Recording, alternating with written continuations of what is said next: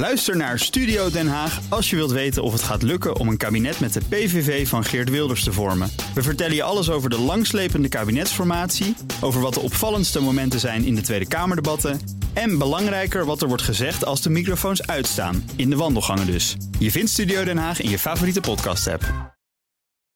Auto-update.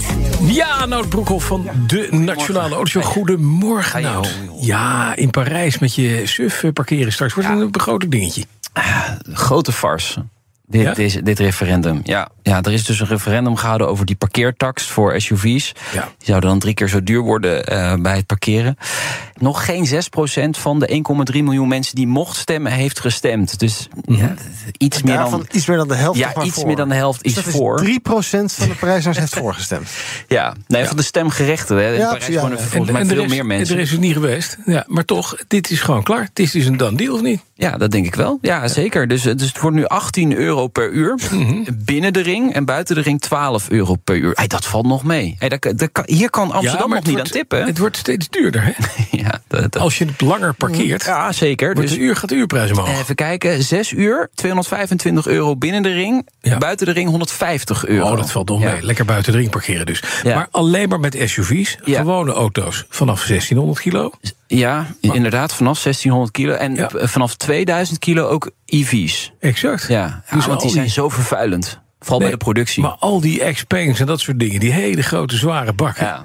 die Ja, volledig elektrisch zijn, die gekocht zijn door mensen met het idee van Ja. dit is duurzaam en goed, die worden gewoon kapot eh, gemaakt door mevrouw Hidalgo. Ja, ze zijn zo gevaarlijk, Bas. Ze zijn zo gevaarlijk. Ja.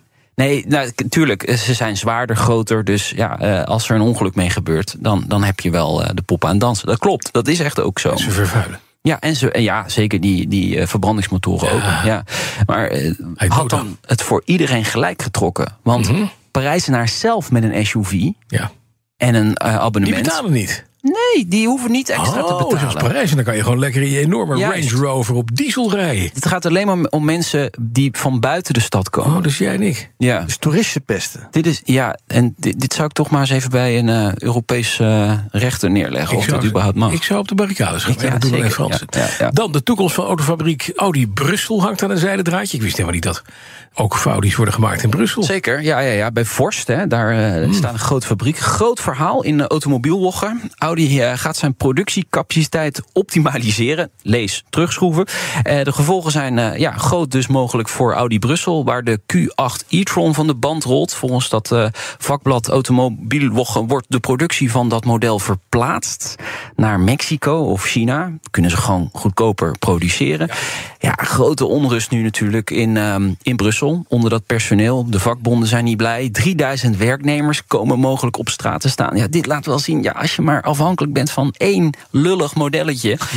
Ja, nee, ja, dan ben je zo super kwetsbaar. Je Nou. hebt het ook gezien bij VDL Netcar. Dat wou ik net zeggen. Bel En- even met Born. En de minis. Ja, het contract dat ze mogelijk zouden krijgen voor de Q4 e-tron... dat is aan hun neus voorbij gegaan. Mhm. Hebben ze misgelopen. Ja, dit, dit ziet er echt niet goed uit voor, eh, voor de mensen daar. Weer een autofabriek in Europa die mogelijk ter ziele gaat. Ja. De kogel is nog niet helemaal door de kerk, maar het ziet er wel slecht uit. We gaan naar Lewis Hamilton, die dit weekend reageerde via social media op zijn overstap. Ja. Want hij gaat naar Ferrari, dat weten we. Ja. De film is ook net uit. Ja. Dan zie je wat voor een ontzettende, ongelooflijke zak Enzo Ferrari was. en daar gaat Lewis Hamilton nu voor rijden. Ja, nou ja. Ah, eh, soort, soort, soort. Yes. nou, hij heeft zeer uitgebreid op X eh, Ja, gereageerd. heeft hij gezegd? Ja, dat het een jongensdroom is. Oh. Eh, rijden in Ferrari rood. Eh, waarom deze overstap nu? Nou, de tijd is rijp, zegt hij. Hij Hm. refereert naar zijn overstap in 2013 naar Mercedes. Dat is wel interessant. Sommige mensen gaven daar toen ook geen cent voor, die overstap. Want Mercedes was toen nog helemaal niet goed.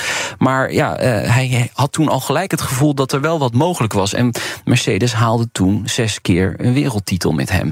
Dus hij heeft datzelfde gevoel. Dus wie weet is dat ook wel bij Ferrari Nou, het zou leuk zijn. Dan gaan we met- tenminste eindelijk een beetje Zeker. weg met de man in Ja. de oranje bolide. Ik las trouwens wel dat hij minder gaat verdienen. Het basissalaris, ja, het basissalaris eh, zou omlaag gaan, eh, zijn Ja? de geruchten, naar 40 miljoen. Ja, maar ik- hij gaat het niet meer opkrijgen. Nee, nee, dat sowieso. Dat maar maakt ook niet meer uit wat hij krijgt. qua bonussen kan hij dan weer meer verdienen dan bij Mercedes. Ja, maar dit punt, joh, al rijdt die man voor een euro. Hij krijgt het nooit in zijn leven meer op. Tenzij hij met zijn SUV in Parijs gaat parkeren. N- Nog iets interessants. Voor jaren. Helmoet Marco, de, Ja. de eh, motorsportbaas van Red Bull Racing, Ja. die heeft gezegd dat eh, Mercedes gaat zeker proberen om Verstappen nu te halen. Ja. Maar het is onmogelijk. Ja, dat heeft nee, hij nu al aangegeven. Nee, nee. Ja. Hij heet namelijk Verstappen, geen overstappen. Yes, goeie. De vernieuwde Taycan komt eraan. En Ja. Porsche deelt alvast mee, eh, meer over de actieradius van het modelletje. Ja, daar moeten we wel mee oppassen, want dit is op de openbare weg getest. Op zich hartstikke goed natuurlijk, want dat, dat, daarmee kun je wel zien Ja, hoe wat hij wat doet. Ja, precies. 578 kilometer. Mhm. Ehm, de Performance Battery Plus is dat. Die heeft een WLTP van 484 kilometer. Dus dat was bij de vorige versie. Dus ja, als dit waar zou zijn, dan gaat die ja, actieradius wel echt flink omhoog in de, in de. Taycan. Moeten we nog even afwachten. Hij komt er echt binnenkort aan, de nieuwe eh Taycan. Hij kan ook iets sneller snel laden. Dus niet in eh 22,5 minuut eh, van 10 tot 80 procent, maar binnen 20 minuten, zegt eh, Porsche nu. Dus eh, ja, hij krijgt wel echt een forse en goede upgrade. Mooi zo. Ja. Hier gaan we bij laten. Dankjewel. Nou, Brokhoff van gedaan. de Nationale Autoshow. Joep.